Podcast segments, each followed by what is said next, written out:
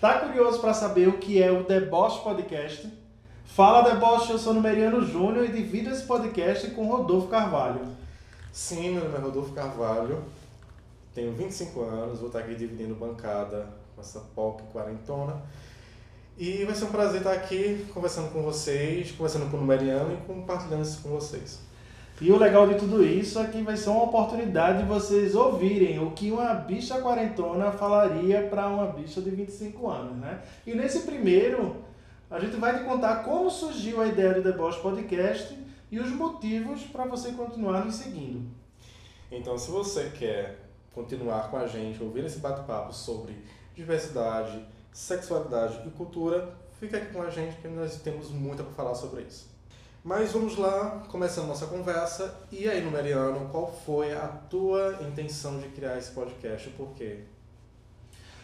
Olha, eu me lembro muito que quando eu estava lá, sei lá, volta 15, 16 anos, né, no auge da efervescência da adolescência, eu precisava dessas informações porque eu me sentia muito. tinha um peso, tinha uma cobrança muito grande. Será que eu estou certo? Será que eu sou gay? Será que é escolha? Será que eu vou para o céu? Será que eu vou para o inferno? Será que minha. Era tanto do será e quando você buscava essas informações, eu não tinha tantas informações e não tinha tantas referências. E eu vejo que apesar da tecnologia, do avanço das informações, ainda tem muita gente dependente, principalmente de boas informações. Esse foi um dos principais motivos da gente uh, trazer esse podcast. E mais ainda, muito mais do que a gente falar só sobre o que você precisa ter mais informações, é quais são as informações úteis, práticas, para que você consiga realmente combater esse preconceito ou minimizar o impacto dele. Exato, eu compartilho da mesma intenção, da mesma ideia, que é de levar mais informações, mais conhecimento às pessoas. E eu vejo que conhecimento, informação acaba construindo caminhos para novas possibilidades. E o que a gente acaba recebendo né, desde a infância na nossa cultura, é, principalmente nossa cultura católica cristã no Brasil, né, é de apenas um caminho, apenas uma possibilidade. E para a gente a possibilidade, o caminho é de que nós estamos condenados pelo que nós somos. Então, é, quando a gente leva a informação que é fato, né, que é a certeza que existe outros caminhos e que as coisas não são bem assim, isso acaba libertando de fato as pessoas. Pois é, e, inclusive isso me lembra uma fase, essa fase ainda, né, do, da adolescência, onde eu não tinha tantas referências. As referências que eu via na televisão, as poucas referências que eu via na televisão, eu não me identificava bastante. Então você, eu, eu me sentia meio que perdido mesmo, era essa sensação. E eu fui muito na tentativa de acerto e erro. Uh, me lembro que eu fiz algumas amizades também LGBTQIA+, e mas eu me dou conta hoje que muito das amizades que eu fiz naquela época era muito mais por uma questão de proteção, né, é, do que identificação. De fato, o que eu estou dizendo aqui agora é o seguinte: provavelmente com alguma daquelas pessoas eu não teria tido amizade, eu teria não teria me envolvido tanto. Porque há 20 anos atrás, 25 anos atrás, quando você encontrasse algum LGBT, no caso eu encontrava mais gays, já era o suficiente para você querer estabelecer uma, uma relação, né? Então isso é, é, muito complicado. E eu queria saber teu, Rodolfo, como era antes de você? Hoje existe um Rodolfo aqui do meu lado, que é esse menino novo, muito inteligente, cheio, com acesso a informações, não é? com todas essas coisas de, sei lá, desde redes sociais, coisas que há 25 anos atrás não existiam. E, mas eu quero saber do Rodolfo que ainda não tinha essas informações. Como era esse Rodolfo com, sei lá, 15, 14, 13 anos, que não tinha as informações que você tem hoje? Não era um momento, não era um, uma fase lá muito legal. Né? Hoje é mais fácil quando a gente se entende, quando a gente se conhece tem né, possibilidade de se conhecer através daquilo que a gente ouve, é, de alguém compartilhando também no YouTube, em outras plataformas, ou até em livros que a gente compra e lê né, de pessoas falando sobre sua vida, falando sobre sua uhum. sexualidade, compartilhando uma série de conhecimentos, mas naquele momento eu não tinha nada disso. Mesmo que já existisse internet, mas ainda não era de uma forma tão democrática esse acesso. Né? E primeiro que a gente nem sabia como procurar. Então aquele Rodolfo, ele se culpava muito por algo que ele achava que era a condenação, né? E por algo que ele não conseguia mudar, porque a certeza e a verdade que eu tinha naquele momento que se eu quisesse isso, eu conseguiria mudar. Descobrindo uhum. mais à frente que isso não se muda, simplesmente você é assim da mesma forma que tenho minha pele de uma cor, então do longo, ao longo da minha vida isso não vai mudar. É assim, é assim, é assim, é pronto. Exato. Uhum. Então, naquele momento, né, eu falo disso, naquele momento, na minha adolescência. Hoje eu tenho 25 anos.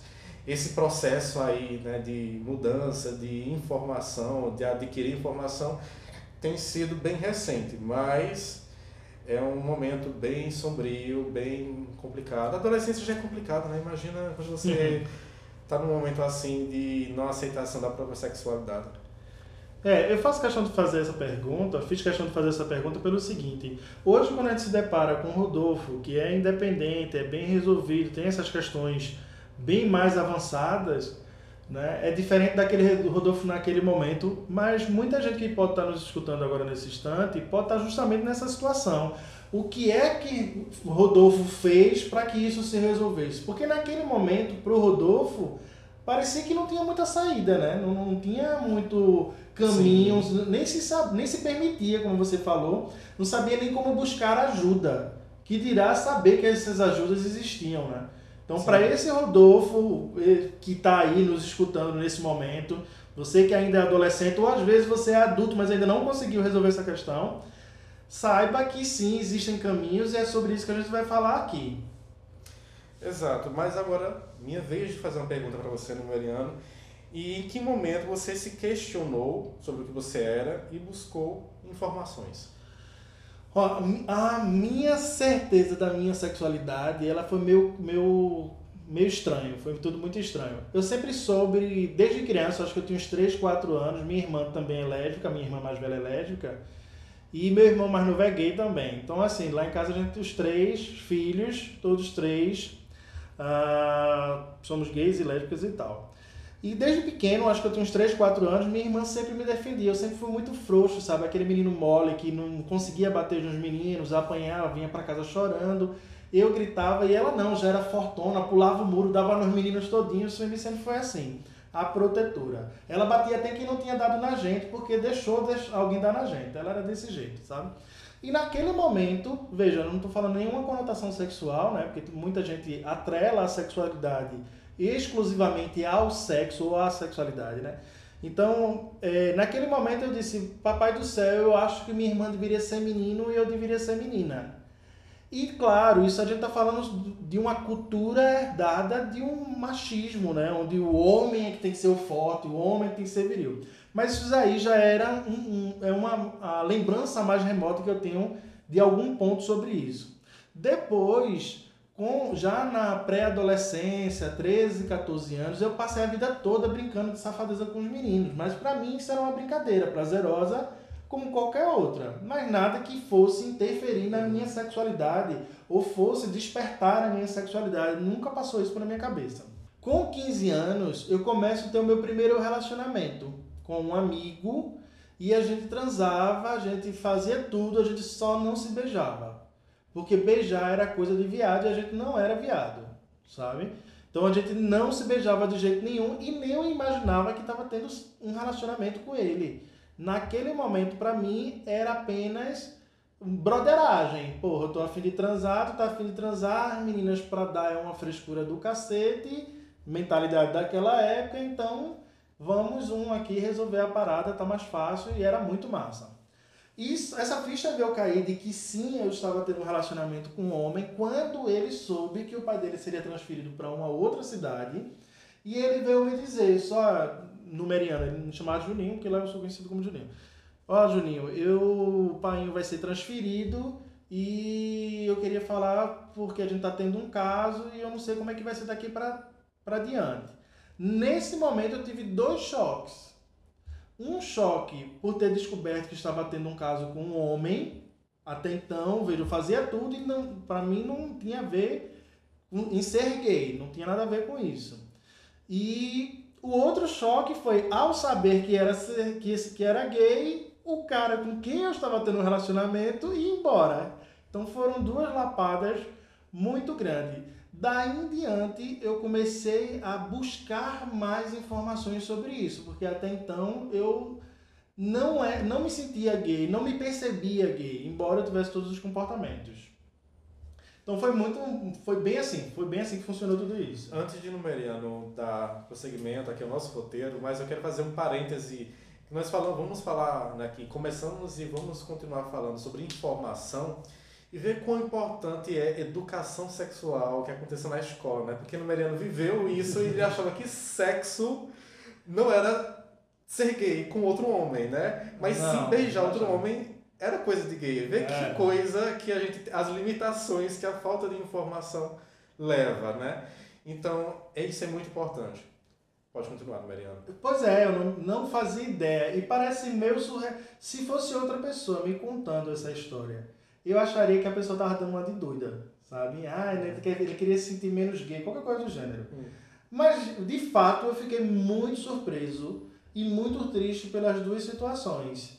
E, e, e, fiquei sem saber como agir. Eu não sabia mais o que fazer. Eu não sabia se eu chorava porque ele ia embora ou se chorava porque era gay. Eu sei que no frigir dos ovos eu disse, pô, vou aproveitar o resto do tempo que ele está aqui, que foi a melhor coisa que eu fiz. Mas, querido gafanhoto Rodolfo, me diga uma coisa, houve algum momento quando você questionou, buscou essas informações,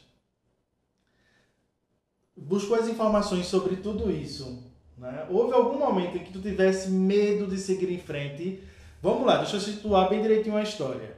Primeiro, você é um, um adolescente, tem todos esses questionamentos, medos, receios, não tem essas informações. Daí houve um momento, um estralo, como houve para mim, por exemplo, nesse caso, eu descobri ali que eu era gay, que eu estava tendo um relacionamento com homem. Dali, desse momento, eu comecei a buscar informações. Nada muito audacioso, ah, agora eu sou gay, vou saber tudo sobre o universo gay. Não. Mas eu comecei a, a cogitar essa possibilidade. Contigo houve esse, também esse momento, esse estralo, eita, preciso, de agora em diante, eu sei quem sou e eu preciso agora buscar novas informações porque as informações que eu tenho não condizem com minha realidade. Sim e não. É uma situação bem diferente. Eu não sei como, não sei de onde partiu essa. De novo, vamos ser redundantes. Essa informação de que o que eu sou é gay. Eu acho que desde criança eu falo isso que eu, eu, eu, tenho memória muito recente, muito longínqua da minha infância. Então, tenho memória de um ano, de dois anos. Então, eu acho que aos meus três anos, ou dois e meio, eu já tive a percepção de que eu gostava de homens. Com dois anos e meio. Com dois anos. Não com a visão sexual da coisa. Não, eu sei assim, mas com que clareza, né? Com que. Porque dois Sim. anos eu tô aprendendo a falar, eu sei lá, andar. É porque na. Eu não sei se. Aliás, não é que eu não sei, mas eu não sei se é assim na, nas casas de todo mundo. Mas é bem comum, desde criança, aquela brincadeirinha dos pais, ah, Rodolfo, tu vai namorar, tu vai namorar com fulaninha. Né? Tem a vizinha que tem, que é uma, que tem uma filha da mesma idade e fica com essas brincadeirinhas, ah, fulano vai namorar com cicrana. Uhum. Né? Uhum. Mesmo sendo bebês, eu já é, meus pais já faziam essa brincadeira né, comigo, com primas ou com pessoas né, que estavam ali, que outras crianças do, meu, do mesmo convívio. Então, eu já tinha aquela noção de que eu tinha que namorar com a menina, mas, todavia, eu vi que eu sentia algo diferente e achava, não, não falando novamente da forma sexual, mas eu achava mais interessante, mais convidativo, até para brincar, uhum. né? Meninos, isso é realmente muito cedo. Então, desde sempre eu tive essa informação. Ao longo do tempo, fui entendendo o que é o que era esse sentimento, que era gostar de outro homem, Né? Então isso vai passando mais próximo ali da pré-adolescência, aos 8, 9 anos. Então, daí também vem entender que isso era errado. Então, eu já tive, sempre tive essa, essa certeza. Porém. Sou gay isso, e sei que é errado. E, exato. Uhum. Porém, a minha questão aí era assumir e aceitar o que eu era. O que eu era eu já sabia. Isso não era mais novidade. Dormia e acordava com essa informação. Agora, aceitar o que eu era, aí já era outra história. E a partir do momento que eu fui entrando no processo de conhecer mais, né, de aprender mais sobre esse universo com pessoas que eram do, meu, do mesmo convívio, do trabalho, amigos de amigos. E aí eu fui entendendo que realmente eu sou isso, disso eu não consigo fugir. E agora, o que é que eu faço com essas informações que eu tenho? Como é que, eu, como é, que é ser gay? O que é que gay faz? o que é que gay faz da vida? Né? Lógico que aí daí sim veio o medo me descobri. Vou ter que fazer isso, foi? Não, né? Me descobri, sou o que eu sou, mas agora o que, é que eu faço com essa informação? O que é que eu vou ser? Porque eu não consigo, aliás, no, no meu momento não tinha representatividade. Então, o gay, ele pode ser gerente, o gay ele pode ser médico, o gay ele pode ser advogado. O que é que o gay faz? Uhum. O gay só vai fazer cabelo? E não que, assim, eu estou falando em nenhum momento que, pelo contrário, né? a gente tem cases e mais cases, ou casos e mais casos de cabeleireiros, de maquiadores, sim, sim. de estilistas, de profissionais, que são cargos comumente ocupados por gays, né? Mas a questão não é essa, a questão é eu não me identifico com nenhuma dessas coisas e por que eu tenho que ser alguma dessas coisas? É Será que existe algum outro universo ou por ser gay eu sou predestinado a ser alguma dessas funções que eu não tinha habilidade nenhuma? Quando eu fui convidado para fazer estilismo, a primeira coisa que eu disse, vou fazer estilismo nada, eu tinha vindo de um curso de mecânica, sempre minha vocação foi a área empresarial, eu nasci realmente para ser empresário, só que demorei a aceitar isso. E, e, eu não me identificava com as coisas que colocavam. Então, pô, eu vou ter que ser maquiador, eu vou ter que ser estilista, eu vou ter que entender de moda, essas coisas todas. Depois eu acabei caindo na moda e aí tive que entender de fato. Mas hoje eu falo muito mais que eu entendo do negócio de moda, né? ou seja, de como eu ganho dinheiro com moda, do que de se vestir bem, de status, de estilo, dessas coisas todas, que realmente não é o meu forte. Mas, uh, Rodolfo, não teve uma, uma idade específica em que você só porque você, pelo que eu visto, desde muito novo, já sabia que era gay e tudo mais, talvez não soubesse dar o nome aos bois, mas já sabia quem era você na fila do pão. Mas houve um momento, assim, uma idade ou um instante em que você determinasse, pô, a partir de agora, tu consegue lembrar disso? A partir de agora, realmente eu preciso começar a me impor, eu preciso criar meu espaço. Houve algum momento assim? Eu acho que no momento que eu descobri, que eu passei pelo processo, é realmente não consigo mais fugir disso. Foi um, um, momento tão conturbado na minha cabeça, no, é, na minha vida, com tantas informações, com tanta coisa para fazer, com tanta coisa para pensar, futuro, né? Aquela ansiedade do futuro, o que é que vai ser do futuro, que eu não consigo lembrar do momento exato, por, uhum. por engraçado que pareça. Isso não faz muito tempo. Eu faço uma, um cálculo aí, né, olhando no calendário e em alguns acontecimentos que aconteceram mais ou menos perto, e eu acho que isso foi no, nos meus 20, quase 21 anos. Eu acho que foi mais ou menos isso é como se tivesse tido um apagão na minha mente sobre datas. Só lembro do momento bem conturbado. Eu não lembro mais de datas. Uhum. É, isso é, realmente até é complicado a gente entender, né? Porque cada um passa por um momento de é, descoberta e aceitação que é tão diferente. E o meu foi muito conturbado. Foi uma negação do meu passado. Né? Eu tinha que negar esse meu passado para poder construir o futuro. Porque meu passado era de 15, 16 anos dentro da igreja evangélica. Uhum. E aquilo que eu aprendi não fazia mais parte do que eu acreditava. Então tinha que desvincular. Uhum. E rápido. Na minha cabeça eu tinha que desvincular rápido para poder ser feliz rápido também. Então, eu acho que foi mais, mais ou menos nesse momento dos 20, 21 anos, vou colocar nessa, nessa data, ano. Para alguém que está com 25, 21, foi na porta aí, né? Parece que faz mais anos. e nesse processo, quem te inspirou? Porque eu acredito que deve ter dado algum receio. Você me diz aí que foi um momento muito conturbado.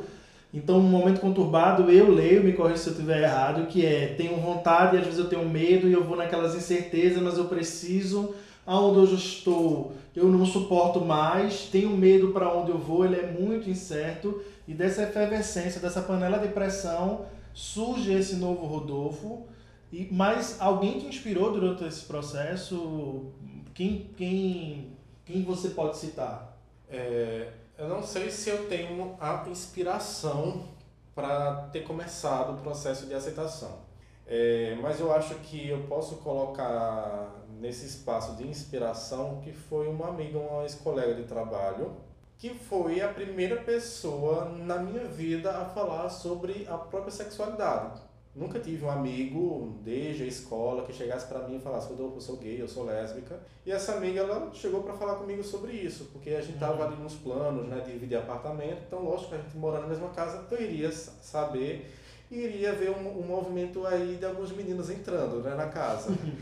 Mas ela chegou para mim e contou sobre isso, e dali veio um impulso, a energia de eu acho que é possível também falar sobre mim. Aí eu cheguei, conversei com ela também sobre, essa, sobre esse meu lado. Ela foi a primeira pessoa na minha vida, né, eu com uns 21 anos aí, a primeira pessoa que eu falei sobre minha sexualidade foi ela.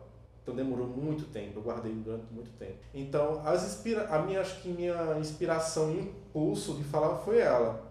Mas eu não coloco ela como 100% da minha inspiração, porque foi uma construção de coisas que aconteceram ao meu lado. Uhum. De enxergar um relacionamento ou um afetivo que que estava perto também de mim no ambiente de trabalho, de enxergar pessoas no caminho indo para o trabalho, de enxergar algo que, que passava na TV. Então eu fui entendendo que essas pessoas existem. E eu acho que é bem isso que, essas, que nós LGBTs brigamos tanto, né, fazendo movimentos, fazendo podcasts, fazendo paradas, é que para mostrar que a gente existe. Quando a gente mostra que a gente existe, a gente serve de inspiração para quem ainda está no processo. Está no processo, que é aquele Rodolfo de lá de quase cinco anos atrás. E acho uma coisa bem legal que tu falaste agora, Rodolfo, é que sim, a gente dá graças a Deus por grandes pessoas, grandes nomes, livros, séries, sabe, artistas que uhum. vêm cada vez mais desconstruindo tudo isso. Mas você me diz que trouxe inspiração, se inspirou em pessoas do cotidiano. Às vezes é o seu vizinho que também é gay e que você começa a olhar para ele com esse olhar de cidadão, de gente, de decência. Sim, dá para ser tudo o que eu quiser. Eu posso ser, não é nem dar para ser, é posso ser tudo o que eu quiser. Né? Eu posso uhum. ter uma vida como qualquer outro ser humano, indiferente da minha sexualidade.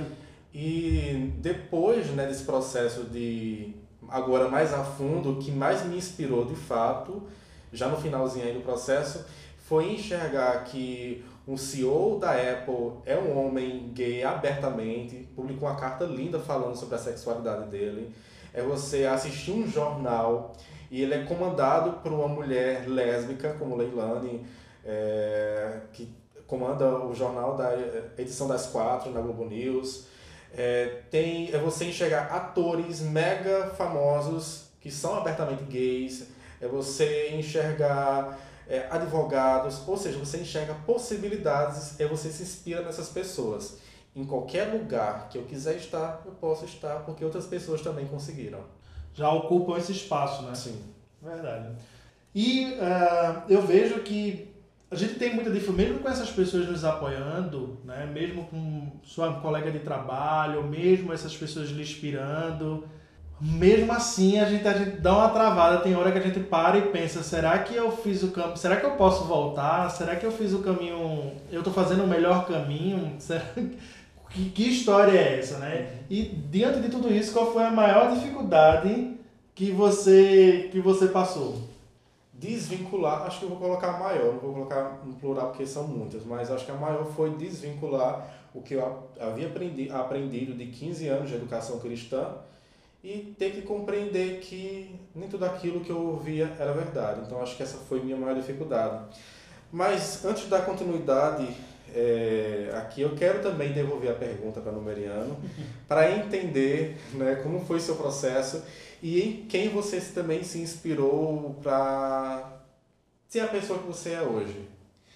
Ó, quando eu até comentei algo aqui, quando eu completei 16, não, 16 ainda estava nesse relacionamento, 17 anos, 16 para 17 anos, minha irmã veio e me falou da sexualidade dela e me apresentou minha cunhada, que é minha atual cunhada. Hoje elas estão juntas há mais de 25 anos, acho. Mais de 25 anos já estão juntas.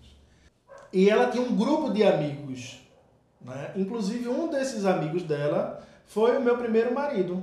Eu me casei aos 17 anos com um desses amigos dela. Então, e ali eu tinha o Jamerson, Jaminho, Pedrinho, tudo iam. Jaminho, Pedrinho, Luizinho, Zezinho, todos os Zinhos e eu, os meninos já tinham uma vida, uma solução, já tinha essa, essas questões muito mais bem resolvidas do que eu. Então, para mim, foi uma ponte para tudo isso, poder viver essas questões sem tanto tabu. Eu trazia e ainda trago, né? A gente vai desconstruindo esses tabus todos, mas ainda é, eu tive muita felicidade de ter um grupo de amigos que a gente se apoiava, que a gente desconstruía, que a gente revia algumas coisas e não era muito tudo tão falado, não, era muito no, no hábito, no, no instinto, sabe? Um fazia isso, o outro dizia, não faz isso não, deixa de fazer, não é assim, é assado. E a gente foi construindo nossas próprias regras, digamos assim, ou o nosso jeito de coabitar no mundo e de nos fazer respeitados, sabe? Acho que foi muito isso. Eu tive esse grupo que facilitou muito, muito mesmo. Eu, não sei como teria sido minha vida sem se eu não tivesse os conhecido. É, mas você teve toda essa, esse, essa rede de apoio, né, com amigos da sua, da sua irmã né, e também a, a influência dela sobre você, de você abrir sua sexualidade. Isso foi muito bom, mas me fala qual foram as dificuldades, os problemas que surgiram por causa da sua sexualidade. Primeiro, acho que primeiro tem com você alguns problemas, né? Você olha para a sociedade como um todo, em todas as esferas, né? profissional, religiosa, social, todas elas, e escuta diariamente que isso não é certo. Então, por mais que você esteja vivendo uma realidade e que você se, se vê que, pô, não tem nada de errado comigo, mas quando você olha para fora, você vê uma sociedade dizendo que isso não é certo. E nem sempre é falado isso. Às vezes é uma oportunidade de emprego que você não tem, às vezes é um convite para uma festa que você não recebe. Esse preconceito ele pode ser apresentado de várias formas. Mas os maiores problemas que eu tive foi as incertezas que eu enfrentaria por causa disso. Acho que muito disso que você falou também. Será que eu vou ter um emprego decente? Será que eu vou poder viver com dignidade? Será que tudo que eu sou é posto em xeque por causa da minha sexualidade? Ou seja, eu não posso ser um excelente filho porque eu sou gay, eu não posso ser um excelente profissional porque eu sou gay, eu não posso ser um cidadão porque eu sou gay. Esses eram os medos, os maiores que o problema, os maiores problemas que eu enfrentava, né, que eu enfrentava naquele momento. Então, eram os medos que eu tinha, as incertezas que eu tinha principalmente de ser gay há, sei lá, 200 anos atrás, né? Ou seja, ser adolescente gay há 200 anos atrás. Tá? Tô falando aí de quantos anos? Adolescente, 25 anos atrás, eu fui adolescente gay. Com 17 já me casar, sem estrutura financeira nenhuma em uma sociedade para dizer o que, que era certo e o que não era. Então, esse medo do amanhã era um medo constante sabe? Essas incertezas, essa falta de perspectiva era meio que carpindia mesmo. Vamos viver hoje, porque amanhã a gente não sabe como é que vai ser, né? Vamos viver no hoje que é o melhor que a gente faz. E agora que a gente também faz o paralelo, né? Faz a ponte entre, entre a minha geração de eu estar com 25 e você com 40 anos. Acho que no teu momento ainda foi muito mais difícil do que é hoje. Hoje, é, a gente já conquistou muita coisa. Né? O movimento LGBT conquistou muito espaço, muita visibilidade nos meios de comunicação. Tanto que nós estamos falando abertamente sobre isso aqui agora no podcast. E no momento que no Meriano era adolescente, era muito mais, ainda enfrentou vários medos né, daquela época, como o, o vírus da HIV, enfrentou o preconceito triplificado, sei lá quantas vezes mais, porque as pessoas atribuem isso como algo que era culpa dos gays. Então, o acesso à informação, a internet também estava engateando, chegando né, para algumas realidades de algumas pessoas do Brasil. Então, é, era muito mais complicado. Eu acho que você que está ouvindo, que também tem 40 anos ou está próximo a isso, você acaba se identificando com essa história do Meriano. E você também que está escutando, que é mais jovenzinho, uma POC, né? Ou até menos de 25 uma POC anos. que nem eu, né? Você que tem 18 anos, já também já tem outra realidade, né? É, eu acho que, assim, claro, a gente galgou muito. A minha realidade é diferente do meu tio, que hoje tem 55 anos, e, e ele me fala quando ia se encontrar, só existia um, quer dizer, um bar tido como LGBT, bar gay, não era nem tanto LGBTQIA+, uhum. ou GLS, como se falava na GLS, época. É. é, e as pessoas iam entrando, assim, a, a entrada era uma porta muito discreta, ninguém ficava. E eles iam entrando na rua assim, olhando por um lado para o outro, para ver se tinha a polícia ou se tinha alguém, porque eles poderiam ser presos, eles poderiam uhum. ser apedrejados ou massacrados, porque estavam entrando num reduto da perversão e de tudo que não prestava. E ele, ele entrava nesse bar que era para poder ter um pouco de, de, de, de, de se permitir ser quem era. Porque todos os espaços eram tão héteros, digamos assim, normativos, ou homofóbicos, LGBTQIA fóbicos. Então ele, ele um dia na semana ou um período na semana ele ia para esse espaço para ele poder ser ele. E isso é muito tosco, né? Então eu tô falando aí de meu tio hoje tem 55, 56 anos nessa faixa. Comigo teve todas essas, já não era tão forte essas questões já se falava muito de, de do público né, gay, já tinha mais força, mas teve os requisitos, não, eu não peguei o boom da AIDS, o boom da, quando a, o boom da AIDS acontece no Brasil, que é na década de 80 e vai até meados dos anos 90, né, como a peste, ou seja, o câncer gay, tudo aquilo mais, eu ainda era uma criança. Então eu ainda não tinha essas questões, eu não, não tinha, esse, não era um problema, era muito mais um problema que matava os artistas que eu gostava. Né? E que muita gente gostava mesmo, como Cazuza, como Renato Russo, nem sei se Renato Russo morreu nos anos 80, eu acho que foi em 90, ou finalzinho, não sei muito bem. Mas eu sabia que os artistas que eu gostava, que eu era ou criança ou era adolescente, sabia que eles tinham morrido por causa de AIDS e sabia que eles eram gay. Mas como naquela época eu não me dava conta que era gay, nada para mim isso foi um problema. Eu não encarei isso como um problema. Mas sim, muito do preconceito, mesmo sem me dar conta que a gente sofreu, a gente, toda a comunidade sofreu, ainda foi de resquícios dessa, dessa falta de informação ocasionada pelo problema que foi a AIDS no Brasil e no mundo todo, né? Porque eu estava assistindo essa semana a Pose e ele traz muito isso, né? Para a igreja não podia, é, o governo não podia interferir no processo, ou seja, não, não deveria avançar nos tratamentos ou nas, na educação para se evitar a AIDS, porque é, para a igreja isso era uma condenação de Deus para a perversão que era a homossexualidade, né? Então, como é que o Estado ia de encontro à igreja, e principalmente naquela época, quando a igreja tem um poder muito grande sobre o Estado, e, e ainda assim, é, na verdade, a igreja colocou isso como sendo contra Deus. Fazer políticas públicas para, ou seja, permitir o uso do, da, da camisinha, trazer informação, trazer educação, era contra Deus. Entende? Era contra Deus, porque nessa época a igreja instituiu que a forma que tem de prevenção é o casal heterossexual monogâmico. Essa era a forma que Deus concebeu para que munisse e protegesse. E todas as pessoas que não seguissem esse formato estavam condenadas à morte. Então, quem seria o Estado e quem seriam as pessoas de bem, entre aspas, de bem que confrontariam a igreja que era, bem dizer, o Estado maior naquela época, e principalmente confrontaria Deus. Então, Eu não sofri diretamente esse processo, porque ainda era adolescente, mas sofri as consequências disso. Então, ser gay, eu lembro uma vez eu estava num casamento de uma grande amiga minha, e um dia depois do casamento, era a festa de recepção do casamento dela, era simples, bem simples, e eu fui para lá. E eu tava com esse meu amigo Jamerson, Jaminho, lá na casa deles, gente muito amigo, e o marido dela chegou e fez. E aí, vocês estão ficando, é?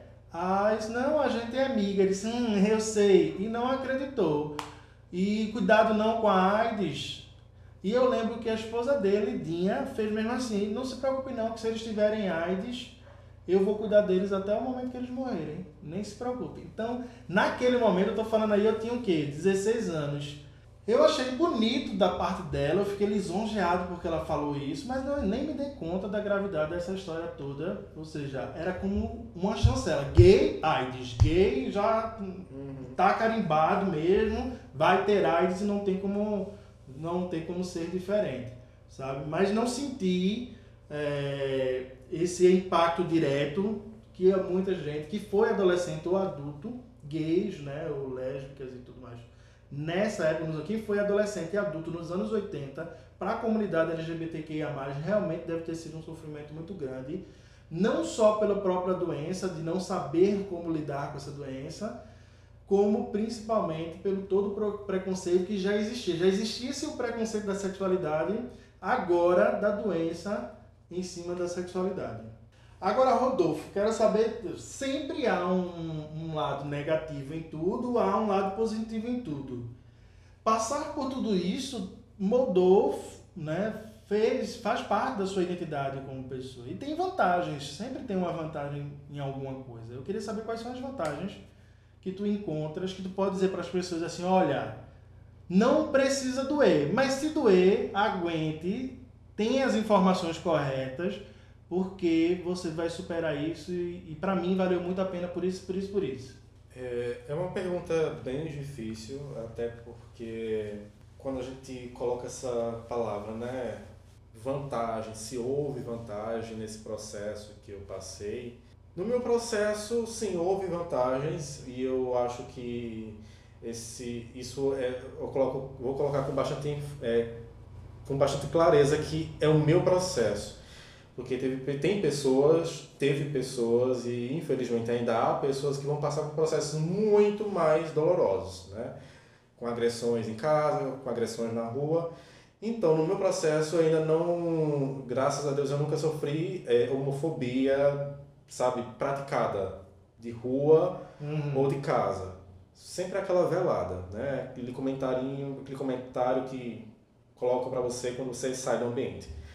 Mas é, eu acho que na minha situação houve vantagens porque eu tive que ter um posicionamento mais forte.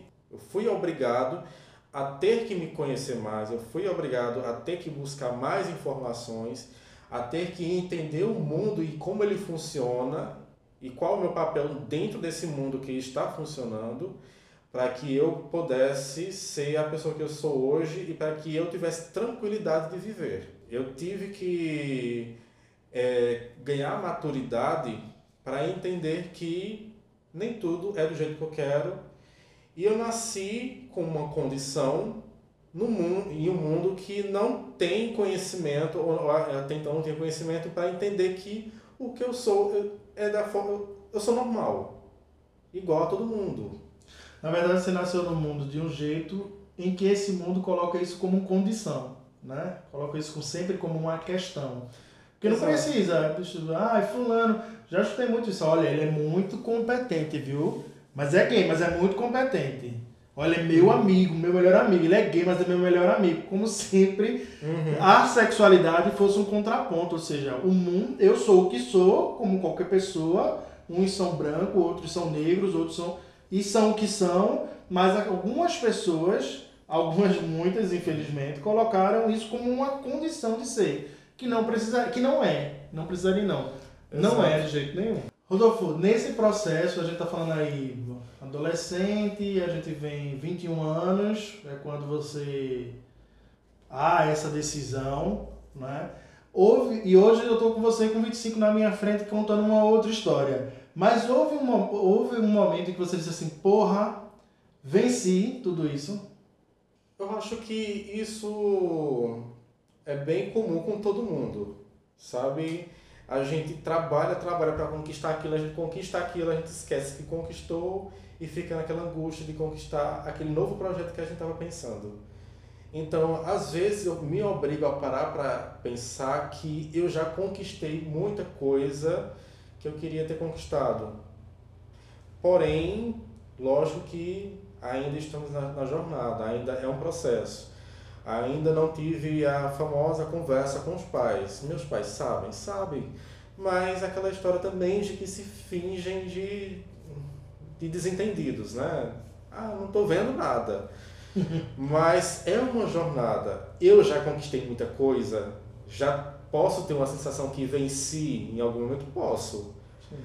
Mas sabendo que tem outras coisas para conquistar no futuro, é, a possibilidade também, eu isso lá mais à frente, tá? Hoje não quero não, mas lá mais à frente eu imagino a possibilidade de adotar uma criança.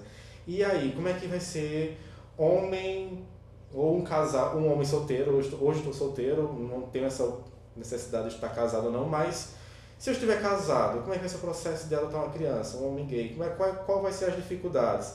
E se eu estiver solteiro, quais serão as ainda mais dificuldades para isso? Então, é uma jornada que eu não sei quando termina. Uhum. Não sei se vamos terminar enquanto vida, mas acho que em algumas coisas eu já, eu já venci. Eu tenho um momento que me marca muito, que é quando eu vim aqui para a região, né? eu sou de Olinda e vim para Toritama, que é um interior de Pernambuco, é um polo de produção de confecção. E quando eu consegui minha independência financeira, quando eu vi isso, bicho, Agora eu dito as regras na minha vida. E beleza, espero que minha família tenha uma outra forma de ver tudo isso, que não seja desse jeito que a gente receia, mas também se não enxergarem desse jeito, fodam-se, sabe? Uh, em relação à religião, que era uma outra coisa que pesava muito, principalmente por Toritama ser uma cidade que eu acho que em sua maioria é evangélica, né? E geralmente eu trabalhei para a maioria dos empresários que eu trabalhei, eles eram evangélicos. E na minha cabeça era o seguinte, isso nada disso faz sentido para mim. Não, não, eu não optei nada. Eu desde que me entendo de, por gente, mesmo sem dar conta, eu sempre fui gay. Então, se alguém cometer um erro, se é que isso é um erro, que eu não enxergo assim, foi Deus. Então, Deus que deu os nó dele, ele que desata lá por cima, entendeu? Então, foi um, foi um, um abdicar-me de todas esses dessas amarras. Família, tchau. Religiosidade, não faz sentido isso para mim desse jeito, tchau. E conquistei minha independência financeira. Foi exatamente nesse momento em que eu disse, porra, daqui pode ser diferente, daqui eu assumo as regras, daqui vai ser desse meu jeito, que é o que faz sentido para mim, sabe? Rodolfo, é importante a gente falar muito sobre que a gente vem falando já, né? Sobre tudo isso acontece, todas as vezes que a gente traz essas histórias, eu escuto alguns podcasts, vejo vídeos, vejo lives, vejo um monte de coisa sobre esse universo LGBTQIA+, e é muito comum essas histórias, né? São muito comuns de que tem que passar por esse, parece a Via Cruz, né? E a que via tem sacra. via sacra, que tem que passar por todos esses problemas, você tem que morrer para depois nascer. Né? Quase que uma fênix, por isso que a gente uhum. talvez goste né, da ideia de fênix. Mas não tem que ser assim. O fato é que não tem que ser assim. Sim. Muitas pessoas que estão passando por isso é por falta de informação, seja dela mesma, ela não sabe como fazer direito, diferente, né? nem direito, diferente, e não sabe como fazer diferente porque não tem essa informação, né? E também as pessoas que estão à volta, seja lá na igreja, na escola, na família, seja lá onde for, que não têm as informações que são necessárias para fazer com que esse ser se sinta incluído, né? Para você ter uma ideia, e a gente está falando isso, isso é tão grave, tão sério. Eu estava fazendo um levantamento que a cada 40 segundos uma pessoa se suicida no mundo. E, esse suicídio, e o suicídio é a segunda maior causa morta entre jovens de 15 a 29 anos. Segundo a OMS, que é a Organização Mundial de Saúde.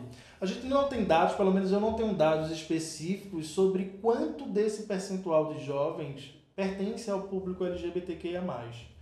Mas, se a gente sabe que, tudo bem, a gente também não quer qualificar a dor, né? mas a gente sabe que se um, um jovem hétero passa por uma situação dessa, é, corresponde a um índice desse elevadíssimo, sendo a segunda maior causa-morte entre jovens de 15 e 29 anos, imagine um jovem LGBTQIA+, quanto mais pressão essa pessoa não sofre da sociedade. Então, eu, infelizmente, acredito que boa parte desses jovens que fazem, que compõem essa estatística, pertence ao público LGBTQIA+, sabe? Infelizmente, isso é uma, isso é uma triste realidade. É, comentando ainda sobre isso, até porque é bom citar também que você que está ouvindo e tem um pensamento né, danoso para a sua própria vida ou pensa em algo complicado assim, entre em contato com o CVV, não deixe, não desista, fique aqui ciente com, a, com isso que a gente está conversando, é que existe novas possibilidades, né? A grande maioria das situações né, de pessoas LGBTs que se descobrem é dentro de lares mais complicados, é dentro de situações bem vulneráveis.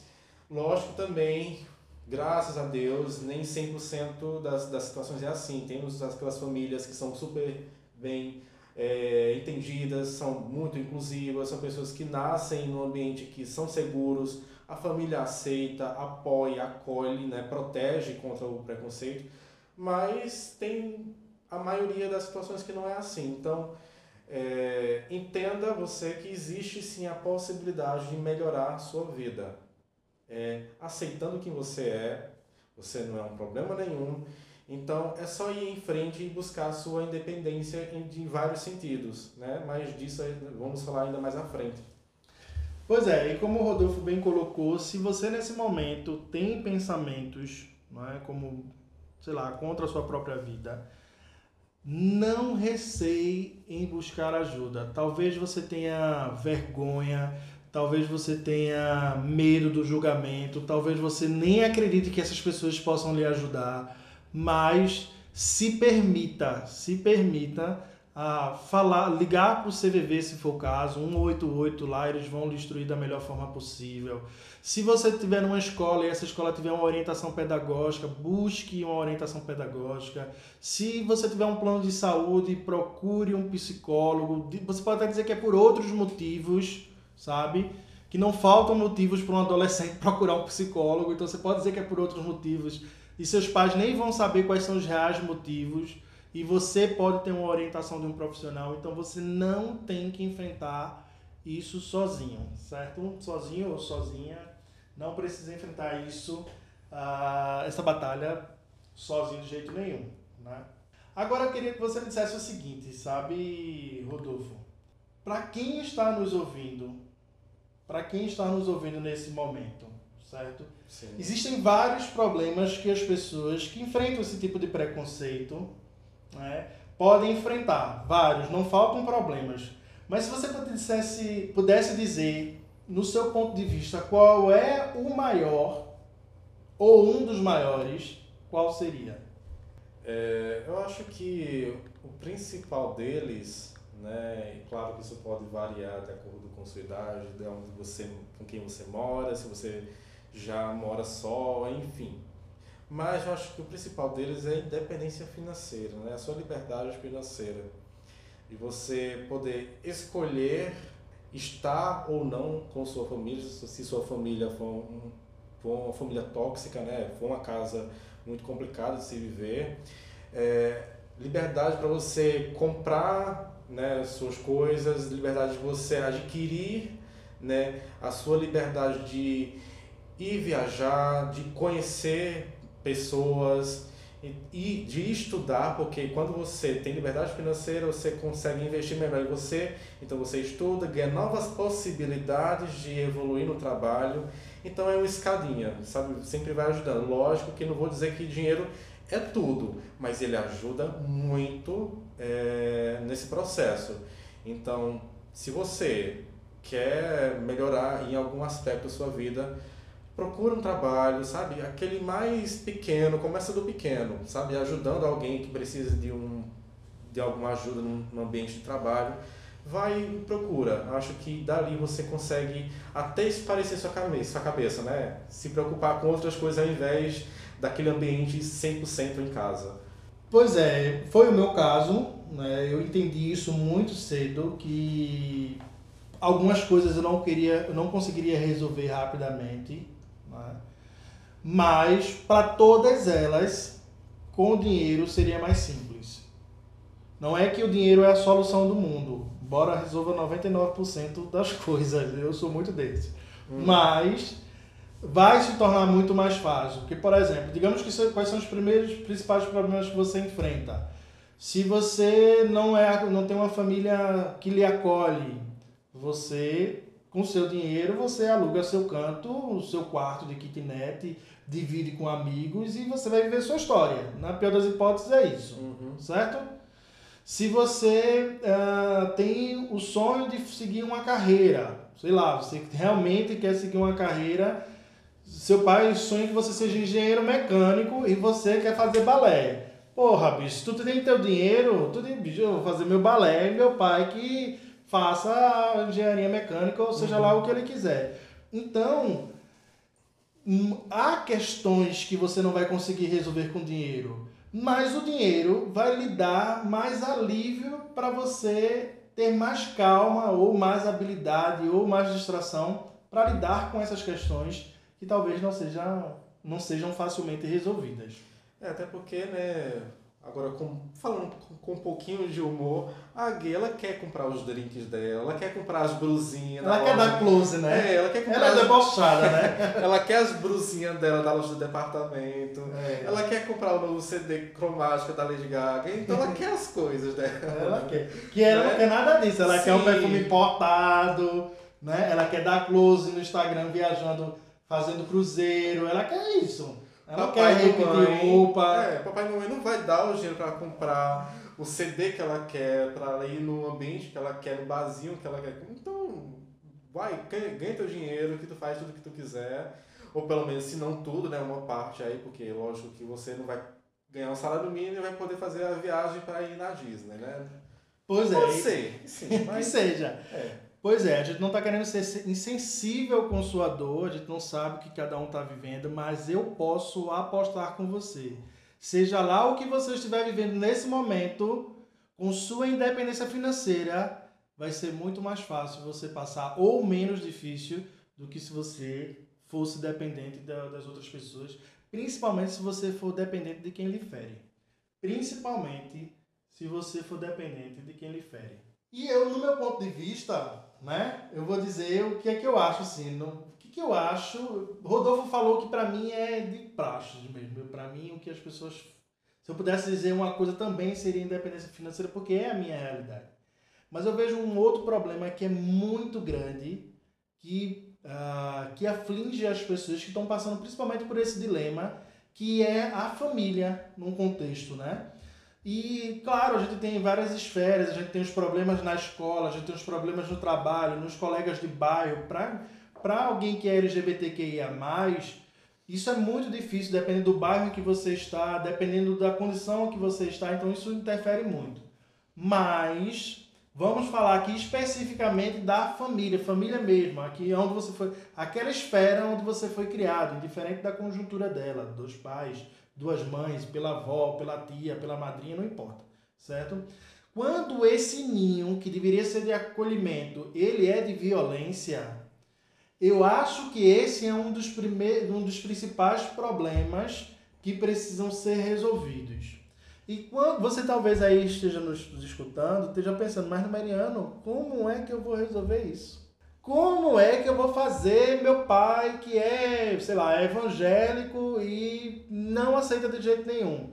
Bem, o que eu quero lhe dizer é: você talvez nunca consiga mudar o que sua família acha a seu respeito, mas você consegue mudar o que você acha a respeito deles e principalmente você consegue botar limites até que ponto o que eles acham ou deixam de achar deve ou não interferir na sua vida.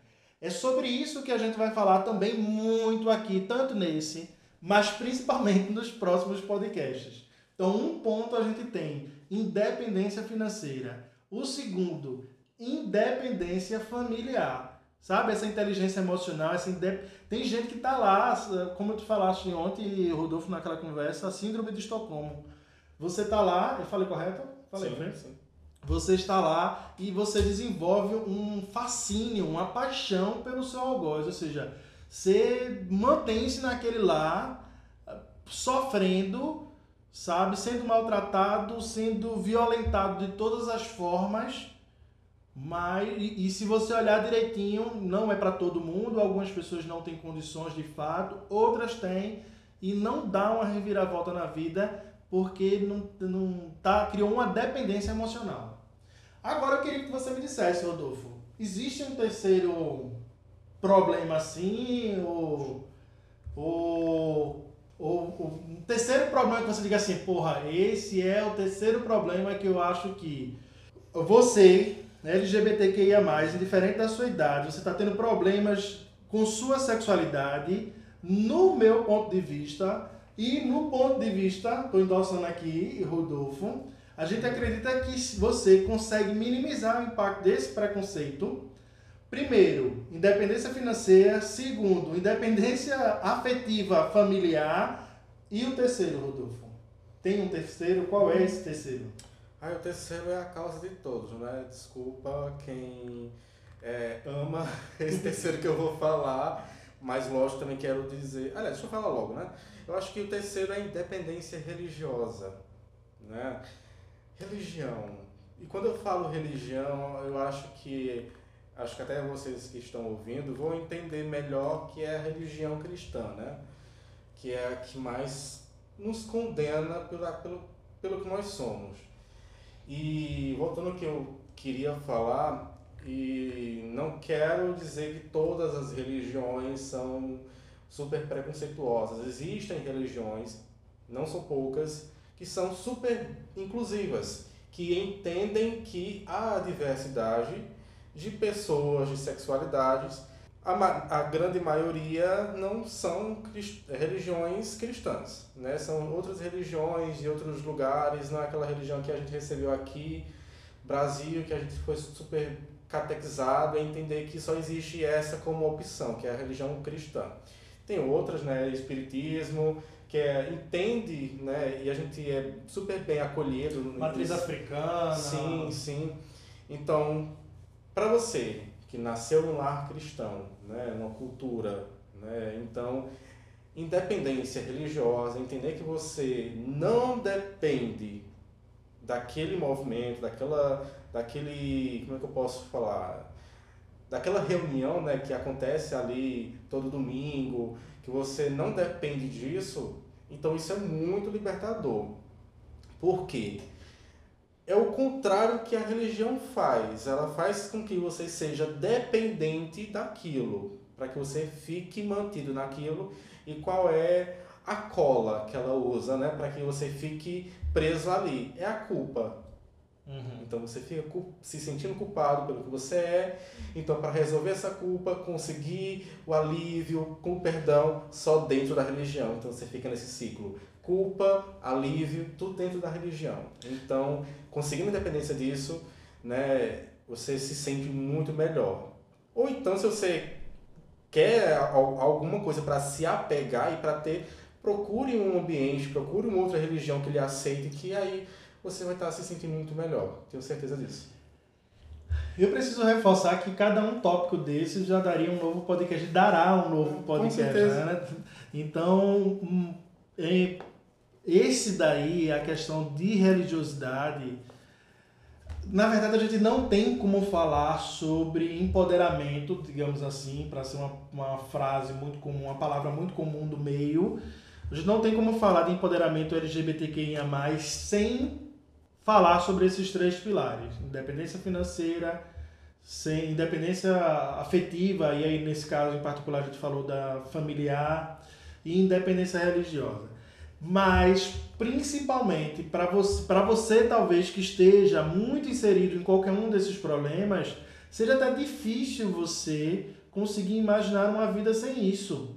Né? Se você é um dependente emocional familiar, você se imaginar a, a, é, longe da sua família pode ser o fim do mundo para você. Você que veio de uma educação religiosa e agora, como o Rodolfo falou, que teve 15 anos, dos 25, 15 anos ele passou dentro de uma religião e aos 21, ou seja, de 15, de 21 menos 15, 9 anos apenas foi que ele disse, espera aí, preciso... Então, o tempo que ele decidiu que seria diferente é muito pequeno. Mas o que a gente está falando aqui, o que eu quero falar para você é, quando a gente questiona a religião, a gente não está questionando Deus. Sim. Sabe? A gente precisa, para a gente ter esse nível de conversa, a gente precisa dissociar essas duas coisas. Não importa o que para você, se é luz, se é Jeová, se é Alá, se é Maomé, não importa para gente se é Jesus Cristo, não importa para gente Mexu Sama, tem vários. Não importa para gente como um Tupã, como você designa seu Deus. O que a gente está falando é da história que se criou em volta desse ser, entende? E é sobre isso que a gente vai falar muito aqui nos podcasts. Então, é importante você se permitir. Peraí, será que a gente está falando da mesma coisa? Será que a gente pode traçar um novo olhar sobre tudo isso? E quando você se permite a essa nova possibilidade, para mim foi libertador. Para mim foi muito, muito libertador. Porque eu tinha a Bíblia como um caminho, o cristianismo como o caminho, só que aquele caminho botavam questões que eu nunca alcançaria, entende? Então é eu fazer um jogo para você, eu Deus, faço um jogo para você, que para você ir para o céu você vai ter que ser assim, assim, assado, mas são questões que você nunca vai alcançar. Para eu poder aceitar isso, eu teria que entender um Deus muito sacana e eu não consigo ver Deus dessa forma. Então eu vi que o Deus não era dessa forma, o Deus era dessa forma e ele era muito sacana. Então eu preferi acreditar num Deus que não é sacana e buscar novas formas de conhecer Deus. Exato. E passando, né, um marcador de texto aí no, que o Meriano falou. é, é bom deixar ciente que quando nós falamos em é, independência religiosa não é independência de Deus ou de qualquer outro Deus que você acredita. Né? E também se tu for, né, bicho, se tu for ateu, então menos um problema na tua vida, né? Então tá, tchau. Mas. sou ateu, é, gra sou ateu, graças a Deus, tu já viu isso? Sou ateu, graças a graças Deus. Graças a Deus. Exatamente. Mas, é, mas se você acredita né, em, em, algo maior, a gente chama aqui de Deus, né? Sim. Mas se você acredita em algo maior, é, não estamos falando da independência dele, mas sim dessa, dessa coisa que a gente criou aqui chamada religião, que é bem confusa, né? É. Mas é, é disso, tá? Não. Não, não é independência não de Deus. Ofendido. Se você acredita em Deus, não é independência de Deus, é independência de uma religião. Lembre-se que a religião é uma concepção social, ou seja, uma sociedade em um dado momento criou uma religião, certo?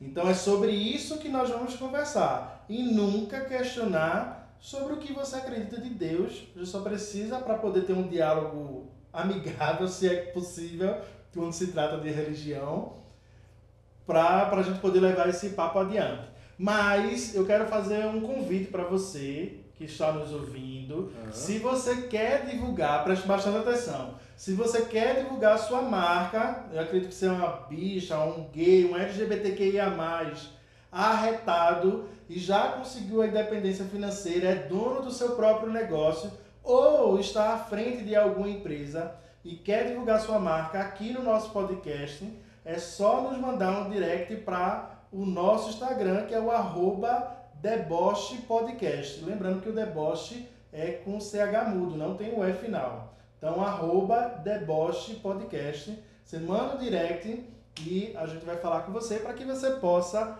divulgar e apoiar o nosso trabalho, levando essa mensagem ao máximo de pessoas possível. E pra gente fechar esse trio Parada Dura, né? A gente até fechou esse trio Parada Dura, a verdade é essa, que são essas três questões. Tá, a Gayle anunciou a idade dela falando trio Parada Dura, né, gente? Vocês perceberam? Sim, é uma expressão, né? Bem, bem na minha faixa, né? Mas não tem nada não, eu vou descobrir as suas também agora, viu? Hum, E a gente vai botar aqui no fuim. Sabe o que é fuim também não? não. Não, vou deixar, vai buscar o dicionário, viu? Você é nova, mas não é jumenta não, pode ir atrás. Tá, já entenderam porque o nome do podcast é deboche, né? É. Aí eu mas eu quero que você imagine, né? Pegando aqui, continuando, entendeu? Tá, Eu quero que você imagine agora que você descobriu como conquistar a sua dep- independência. Eu quero que você agora pare um pouco e pensa e reflita sobre tudo isso que a gente falou.